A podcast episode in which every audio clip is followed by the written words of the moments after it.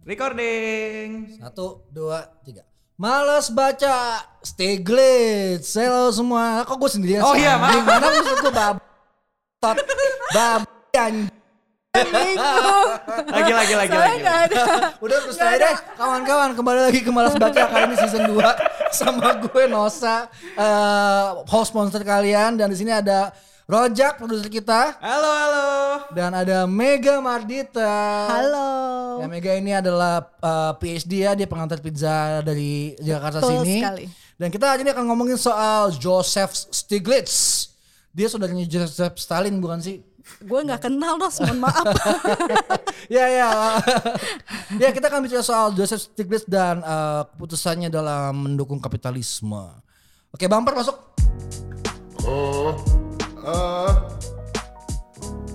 Ya udah kira-kira bumper lah. Gitulah kira-kira bumper. Kok kalian sih bumper anjing? Lucu kan? Bisa gak sih kayak gitu live aja gitu kan? Ini lo masih rekam gak sih kita? Eh. Lucu banget. Oke, selamat datang di Males Baca episode 1 season 2 guys. Sekarang udah season 2 dan kita udah upgrade guys. Yo, kita sekarang ada di Studio Max Sound. Aduh, eh, Max Studio by Mondi Blank Sound Lab. Oke, Max Studio by Mondi Blank Sound Lab. Di sini kita sama yang punya studio. Yaitu Mbak Mega Mardita. Ini pertama kali. Ya, jadi kita dapat endorsan nih untuk bikin studio ini supaya podcast kita tidak seperti yang kemarin-kemarin ya. Kasihan ya kita rekaman di kafe, terus berisik-berisik dangdut Ariel Peter Pan kan. Kayak nggak nggak jelas banget kita rekaman-rekaman itu buset deh. Itu kan memberikan suasana. Iya sih, suasananya memang memang terbeli tapi suara nggak kedengeran jadinya. Buat apa juga anjing. ya, seperti biasa ya Malas Baca adalah sebuah podcast yang gimana Jack? Yang yang aduh gue lupa udah lama Anjing lu buat bentar. Season 2 Malas Baca adalah podcast untuk orang-orang yang pe- pengen kelihatan pinter dan uh, Keren. keren. tapi Iya. malas baca. Tapi malas orang-orang yang malas baca dan pengen kelihatan pinter dan keren. Kayak gue dong. Lu mau malas baca? Males lah. Tapi lu nafsu kita hari ini jadi lu bohong dong. lu bohong dong pernah baca, tapi nggak apa-apa. Dalam dalam malas baca ini juga karena lu malas baca Kan gue jadi juga dengerin yang lain gitu. Gue Iya. juga mendengarkan podcast yang lain. Jadi gue biar kelihatan pinter aja depan lo. Padahal sih enggak. Ya. Artinya kalian yang malas baca ya, kalian percaya aja kita mau ngomong apa di podcast ini ya. Kalau kita bohong, ya baca makanya. Iya. Oke, yuk. kita akan mulai bicara soal Stiglitz nih. Joseph Stiglitz ini eh, adalah eh, seorang ekonom ya dari Amerika Serikat ya. Iya. Ah, dia dia dia sebenarnya eh, siapa sih ekonom kayak apa sih dia? Hmm, dia tuh dia tuh sebenarnya eh, ekonom yang se- eh, mengkritisi kebijakan ekonominya Amerika Serikat gitu kan. Padahal ya kebijakan Amerika Serikat itu kita tahu jadi kiblat buat semua negara-negara bahkan Indonesia ya pengen banget jadi kayak Amerika tapi sebenarnya sama orang Amerikanya sendiri si Stiglitz ini yang profesor di mana tadi dia Columbia University Hmm. Columbia University. gitu Itu, dia- itu kampus Cinta Laura bukan? Iya guys. Iya. Kampus Cinta Laura Jadi lu guys. siap-siap aja nanti Cinta Laura ngeluarin buku mengenai mak, ma- eh, microeconomics atau macroeconomics. We don't know gitu kan. Wow, Kampusnya di situ. Iya di situ doi becek-becekan kalau hujan. Nggak ada ojek lagi kan. Ja- Masih apal nggak lo? iya Kayak gitu. makanya. Terus terus terus. Nah jadi si Stiglitz ini mungkin yang bikin dia ngetop adalah dia membongkar bagaimana sebenarnya eh, ekonomi Amerika ini tidak tidak seperti yang dibayangkan gitu kan. Jadi kayak misalnya apa deh istilahnya yang kalau lu ke Amerika lu punya banyak impian. American Dream. American, American Dream. Dream. Jadi American Dream itu nggak ada That's, sebenarnya. that's a fucking lie. Iya. A fucking lie. Ya, tapi orang tetap boleh bermimpi. Kalau Iya, kata iya. Stiglitz sih boleh lah mimpi di Amerika. Cuma ya itu tadi, Amerika itu memang eh, dia kan kiblatnya kapitalisme ya. Hmm. Dan menurut Stiglitz kapitalisme itu juga nggak apa-apa sebenarnya baik-baik aja. Yang nggak boleh adalah neokapitalisme. Bukan nggak boleh sih yang tidak se- sebenarnya yang tidak Neo. yang tidak diperlukan. Tidak diperlukan. Nah, ini gue juga kan gua- tidak diperlukan ya banget, yang eksesnya ya. Dengar kayak neo, neo, neoliberal, neokapitalism gitu. Sebenarnya gue juga kadang-kadang agak bingung ya. Itu yang neo-neo itu maksudnya gimana ya? Apakah ada hubungannya dengan Keanu Reeves misalnya ya kan dia kan neo di The Matrix ya? Iya betul. Gitu. Oh emang dia oh dia yang main Neo. Ih, di- lu nggak tahu anjing. Oh, Ya ternyata ampun. Keanu Reeves tuh yang main nih. Ini kayaknya beda. Jangan gitu dong, Jack. Ini jadi kayak beda. Ini beda ketimpang. Ini ketimpangan nih. Ini bener nih inequality yang dibilang Stiglitz nih. Ketimpang, ketidak Ketimpangan referensial. ketimpang ketimpangan umur. Jadi enggak Oh, kan Netflix juga baru keluar tuh apa The Matrix buset deh gue bilang. Nggak jadi intinya intinya eh, apa namanya kapitalisme tuh buat Stiglitz jadi apaan? kapitalisme itu sebenarnya buat Stiglitz eh, tujuan utamanya adalah wealth ya eh, kemakmuran. Jadi eh, kemakmuran untuk rakyatnya gitu. Jadi ya kita boleh kok ngumpulin kapital ngump- cari keuntungan itu boleh gitu. Karena memang itu bisa bisa membuat eh, wealth gitu buat banyak orang gitu. Ketika misalnya lu punya usaha lu punya pabrik. Nah pabrik itu kan menyerap tenaga kerja yang akhirnya bisa meningkatkan produksi eh, buat banyak orang orang jadi punya penghasilan itu boleh. Tapi yang nggak boleh adalah eksesnya itu neokapitalisme. Neokapitalisme tuh lu maruk gitu kayak semuanya lu kuasain semuanya lu kuasain. Akhirnya eh, buru-buru lo eh, Ya jadi kayak buru-burunya dibikin murah, kerjanya panjang iya, gitu betul, kan. kayak gitu Kayak supir itu di, di White Tiger lo diinjek-injek kan, disupir kan, suruh mijit-mijit kaki kan, Iya, terus kakinya lu- bau. terus karena terus monopoli gitu jadi Monopoli. jadi kayak misalnya eh, Nosa mau bikin usaha nih dia udah bikin podcast nih em, apa namanya malas baca gitu kan terus podcastnya sukses banget ya amin ya terus Amin. kemudian Amin. tapi karena si Nosa sama Rojak rakus nih gue tuh nggak dikasih akses gitu jadi gue nggak diajarin sama si Nosa gimana caranya bikin podcast kayak gitu jadi ya udah biar dia bisa mon- monopoli itu tuh tuh namanya neokapitalisme Iya atau atau, atau kita atau semua semua studio-studio Hmm. podcast di Jakarta ini kita monopoli ya semua jadi punya kita gitu Iya, kan ya. semua jadi Iya. punya Semua dia namanya baca. Max Studio, Oh, Max Max Studio. Studio. gue jadi Oh, jadi baru akhirnya gue dong ya, ya. Tapi boleh deh boleh deh Nggak, tapi itu juga kan sebenarnya kan yang terjadi di Amerika kan begitu karena kayak misalnya ya tahun 70-an tuh kan banyak network-network yang gabung semua Hmm. gitu kan pada perusahaan-perusahaan pada merger gitu kan. Atau sekarang deh raksasa utama sekarang kan Disney misalnya kan Hmm. dia ngambil Marvel, dia ngambil ini, anu itu semua Hmm. diembat sama dia kan. Eh, apakah itu juga kapitalisme yang buat eh, Stiglitz tuh jelek? Iya, karena itu monopoli kan, monopoli pasar. Jadinya eh, tidak ada perbanding pembanding eh, dengan dengan pengusaha lain gitu. Jadi pengusaha lain pun untuk main ke market itu nggak bisa gitu kan. Akhirnya yang kaya eh, kapitalnya ya cuma berkumpul di situ Sekelompok aja orang. gitu. Yang harusnya menurut Stiglitz tersebar kan di banyak di banyak orang gitu. Me- Memang memang tidak ada yang yang idealnya kayak semua orang bisa kaya gitu kan. Tapi kan memang kalau bisa ya yang kaya semakin banyak gitu bukan Hmm. yang kaya ini cuma yang tadi kata lo satu persen itu kan 1%, cuma di satu persen orang aja gitu yang kaya harusnya it's more than that gitu Lo mau kaya? Lo mau kaya guys? Jak, lo mau kaya Jak? Mau dong. Kayak monyet. itu Gak udah apa-apa yang penting gaya. kita udah kayak monyet semua orang kita homo sapien homo sapien kan sudah kita cimpanse cuman ini jadi inget ya sama episode berapa sih Jak tuh yang Hai Juncang tuh Jak Hai, aduh gue Lupa lupa. gue. Sumpah udah lama banget nggak Iya, podcastan ya. Hai Juncang itu kan yang dia ngomong Amerika itu ya do what we say, don't do what we did Oh kan, ini dia bilang 20 gitu kan. apa 23 tepu-tepu Iya, dua kapitalisme. tiga tipu-tipu kata kapitalisme tuh kan, dia nepu-nepu. Ya, kapit, Amerika tuh mempromosikan kapitalisme gitu, yang mana dia sendiri tidak melakukan itu gitu. Kayak misalnya uh, do not protect your country gitu ya, namanya bikinlah kita jangan pakai kondom lah negara kamu gitu kan, di, dibuka selebar-lebarnya buat investasi. Padahal di Amerika buset deh, proteksi, proteksi, proteksi banget ya semua ya, susah masuk kan perusahaan asing kan, iya betul. Gitu. tapi ini yang lucunya ya di Stiglitz ya. Di eh, Stiglitz sih bukan tahun 2015 dan dia udah ngomongin soal perang dagang antara eh, Amerika dan Cina gitu kan. Dia mengkritisi kebijakan pemerintahan saat itu Obama masih Obama kan yang Obama tuh pro Cina banget gitu kan katanya. Pro pro banget Cina gitu kan. Jadi kayak eh, investasi Cina masuk semua ke Amerika terus bagaimana barang-barang Cina eh, masuk semua ke ke Amerika gitu. Dan itu di diprotes lah so- eh, oleh para ekonom banyak ekonom. Ya salah satunya Stiglitz ini yang sebenarnya produk-produk eh, impor dari Cina ini apakah kemudian itu bisa me- mem- membuat masyarakatnya wealthy atau tidak gitu kan? Ternyata enggak kan? Karena walaupun ekspornya Amerika ke Cina mungkin masih seimbang ya masih surplus tapi kan eh ternyata ekspornya tidak tidak menyerap tenaga kerja gitu kan? Justru yang menyerap tenaga kerja banyak adalah pabrik-pabrik yang di Cina sana gitu. Iya.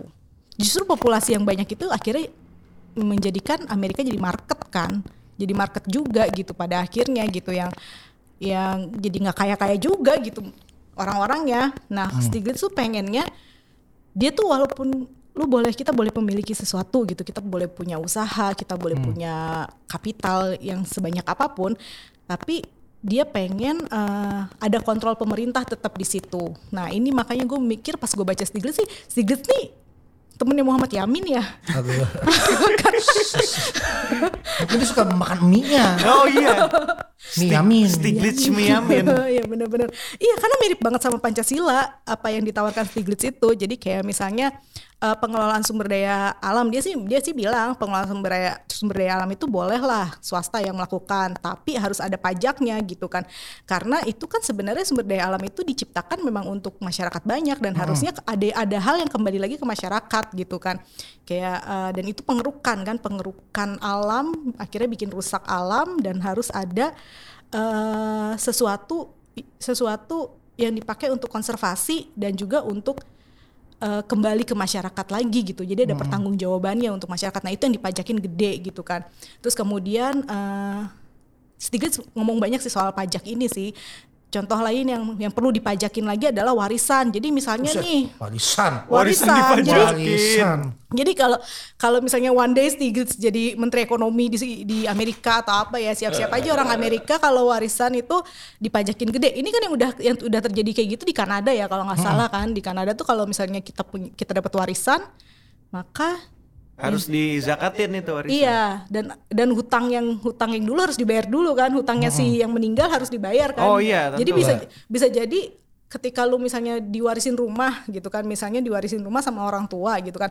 Tapi orang orang tua tuh punya punya utang misalnya 100 juta. Harga rumahnya 50 eh, harga rumahnya misalnya eh, 100 juta juga. Ya udah lu Nggak harus bayar. kalau lu pengen dapat warisan itu lu harus kasih dulu 100 jutanya ke negara buat negara bayarin utang kan sama aja enggak gitu Iya. sama aja. Atau rumahnya harganya cuma 50 juta tapi lu punya utang 100 juta gitu kan. Berarti lu harus ngasih dulu eh, ke negara 100 juta baru lu bisa punya rumah yang harganya 50 juta. Jadi makanya di Kanada itu banyak banyak orang yang akhirnya tidak mau menerima warisan gitu. Karena emang Lebih berat daripada nggak ada warisan. iya itu. Jadi warisan itu jadi terus pajaknya juga gede banget gitu kalau misalnya warisan.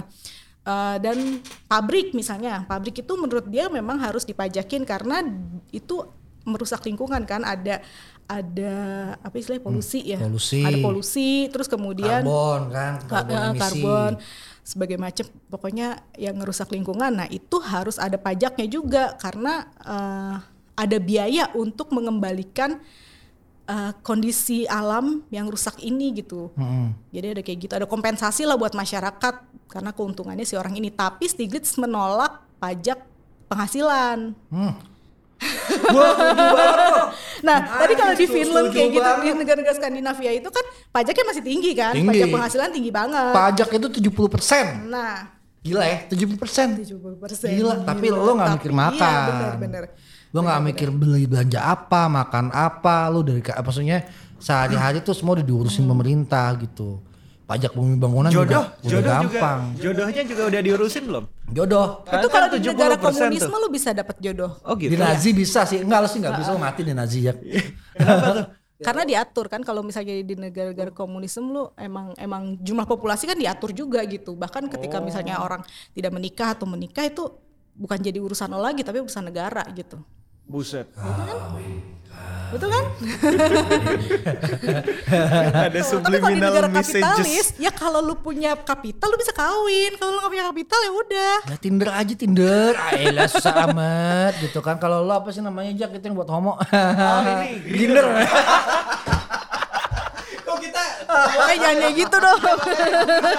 ini ketawa di sensor gitu. Nggak usah, nggak apa-apa dong. Kita suka kok homo-homo pada pinter. Iya betul. Pokoknya homo-homo yang diomongin di balas baca tuh keren-keren semua rata-rata kan. Dan fun Iya. fact kita Fun fact, pertama Yuval kali Harari iya itu, wah, Yuval Noah. Harari. Tuh homo Wow. kesukaan kita itu. Homo favorit semua bangsa. ya kan kita Gitu. semua juga homo. Homo Homo sapiens. sapiens. Ya udahlah gitu.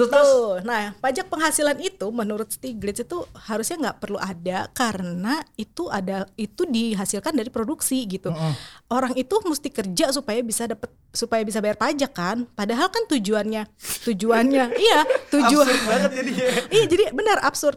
Jadi tujuannya dipajakin itu kan untuk memberikan orang pekerjaan supaya bisa bi- memberikan in- insentif ke pengusaha supaya pengusaha bisa bikin lapangan kerja banyak. Kemudian udah udah lapangan kerja tercipta, eh, masyarakat udah punya penghasilan terus dipajakin itu buat apa gitu menurut Sigurd sih itu enggak karena karena eh, itu pajak yang dihasilkan dari produktivitas. Produktivitas itu tidak seharusnya dipajakin yang yang dipajakin adalah yang sesuatu yang tidak produktif gitu yang yang tidak dihasilkan dari produktivitas. Kayak misalnya sumber daya alam, warisan gitu. Terus kayak Investment? Kena nggak investment? investment iya, Ah, mungkin investment iya, tapi kalau Kan misalnya pasif kan, pemasukan pasif kan. pajak penghasilan. Jadi kalau misalnya lu penghasilan lo eh 100 juta gitu kan per bulan. Terus lu habisin 100 juta ya udah lu nggak kena pajak kan. Tapi kalau misalnya 100 juta terus lu hemat-hemat jadi lu biaya hidup lu 2 juta sebulan gitu kan. Nah Tabungan 98 80. juta lu diinvestasiin ya udah kena pajak Kalau lah. pajak karena diinvestasi kan, ada kelebihan masukan itu kan. iya. Oh, jadi lebih fair ya sebenarnya ya in a way ya. iya. Sebenarnya itu cita-cita banyak ya dari maksud gua dari dari, Thomas Aquinas juga ngomong gitu, fikih Islam juga ngomong gitu. Soal maksud gue Nah, pajak kan zakat zakat tuh pajak tahu kan sebenarnya kan betul gitu.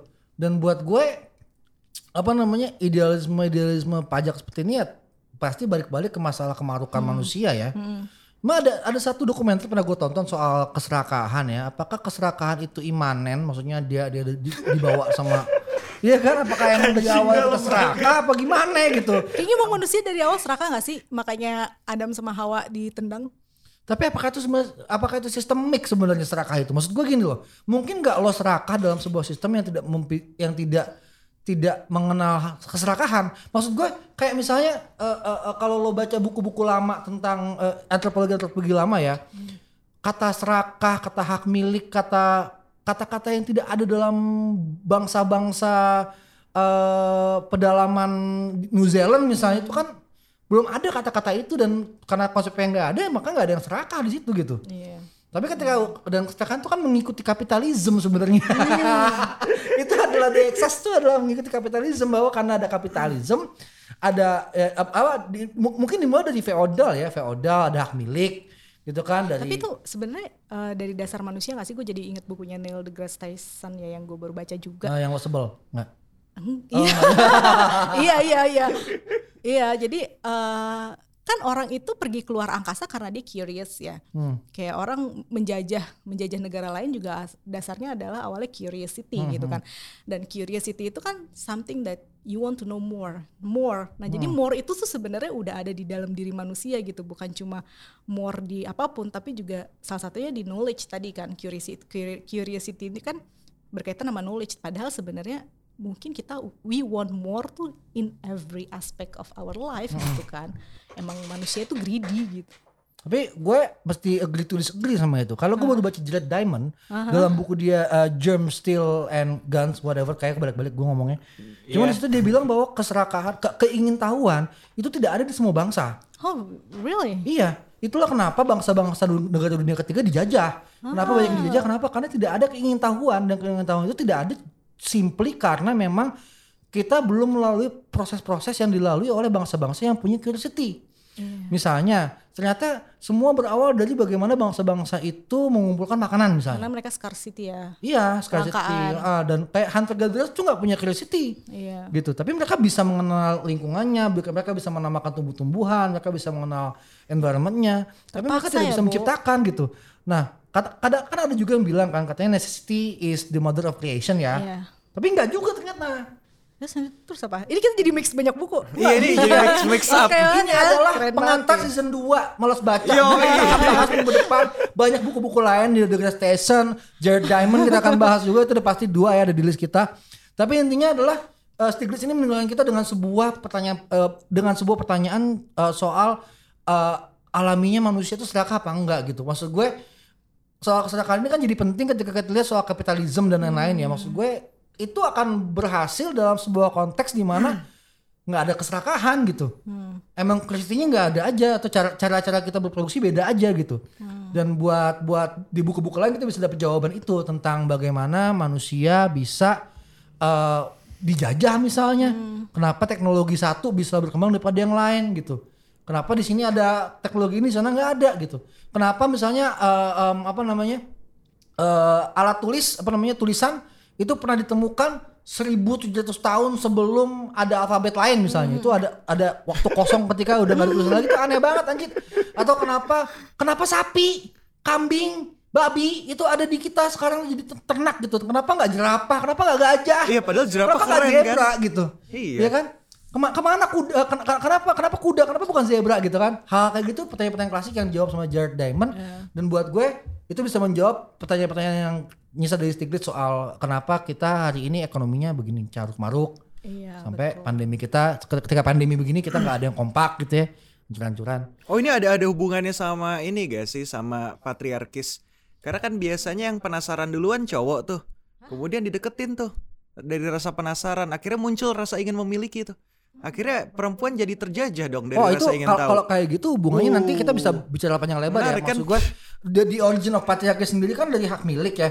Dan hak milik itu kan sebenarnya kan lo bisa lihat bahwa eh, awalnya ketika masih hunter gatherers itu ya perempuan-perempuan itu kan kayak shaman-shaman gitu loh ya kan? Dibawa ke mana-mana tuh ada boneka-boneka Oh. eh, yang maha hamil tuh. Gendut-gendut itu kan.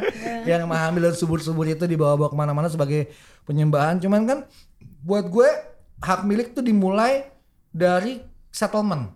Kita punya settle. Kita mau settle di pinggir sungai kita settle bikin sawah ya kita punya tanaman-tanaman yang bisa dibudidayakan dan dipanen gitu ya itu Atau kita mulai kita- hak milik tanah tuh Iya, lu Habis hak mulai, milik tanah kita mulai mulai mark your territory mark ya. your territory Kayak ya dikencingin. gitu ya. Ah, Habis itu kita mulai mikir itu itu itu anak anak anak siapa itu? Itu anak siapa itu? Ini gue butuh anak itu buat mengelola tanah, tanah gue gitu kan. Habis itu kalau kita nggak tahu itu anak siapa bisa jadi anak gue, bisa jadi anaknya anak gue, bisa jadi anaknya apa namanya anaknya kakek ak- bapak gue karena semua orang emang sama cewek yang sama ya. Tapi tunggu, tunggu. Gue- Konsep pernikahan itu sendiri aja kan juga sebenarnya ngumpulin modal kan. Exactly that's what I mean. Itu adalah moda Iya. produksi pernikahan adalah sebuah moda produksi untuk banyak anak banyak rezeki. Kenapa? Kalau banyak anak banyak ngelola yang kerja. kan gitu. Iya. Makanya mesti ditandain, tandain supaya zaman dulu kan nggak ada tes genetik ya. Nah. Jadi gue nggak tahu tuh anak siapa itu anak anak bapak gue apa anak apa anak anak gue gitu kan. Iya, iya. Karena semua orang emang sama semua orang gitu kan. What the fuck gitu kan. Promiscuous banget gitu. Mantep banget tuh. Mantap, enak banget tuh. Iya. Orgi setiap hari.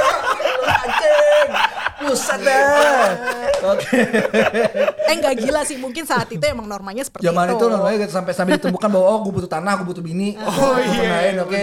Makanya bininya ada yang bilang kan kalau oh suatu pas suaminya perang kan ke sebuah tempat dia pulang-pulang kenapa udah anak siapa ini? Anak siapa ini?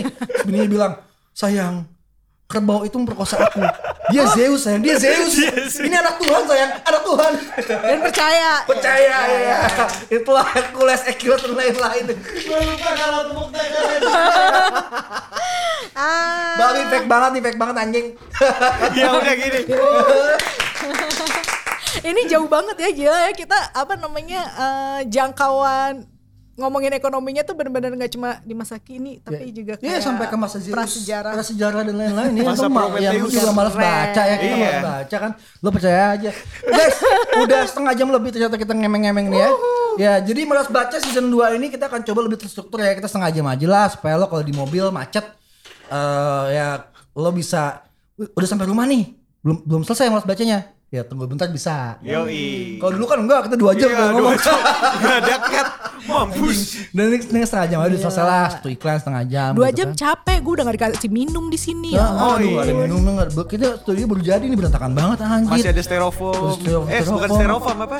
Busa. busa-busa Iya, buat kedap suara yang belum dipasang guys. Eh guys, by the way, eh, coba ya kalian tuh kalau lagi iseng-iseng buka handphone ya, kalian coba klik di Google Chrome ya, bit bit.ly eh slash malas baca.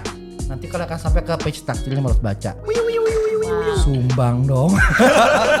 Iya guys, tolong guys, disumbang. sumbang guys. Kita- Kita, ngopi guys. Iya. Kita nggak ada minuman guys. Ini haus Bapak. banget. Iya, masa gue gak dikasih minum? Bapak, Eh, ibu, enggak. ibu. Kasihan. Gak ada, gak dikasih Lu kasihan banget sih. minum. Udah, udah cukup, cukup. cukup melongsongnya. ya bit.ly slash, eh, slash malas baca ya Ya. ya bit.ly slash malas baca ke traktir kita tolong traktir kita guys supaya kita bisa lebih. Produktif guys capek guys. Suara, guys. Mic-nya bagus guys Padahal barusan ngomong gak punya uang ya, tapi ini mic-nya bagus banget. Gak ada korelasinya bagus dengan punya uang. oke bye bye semua sampai Dadah. ketemu ya minggu depan Dah. Bye.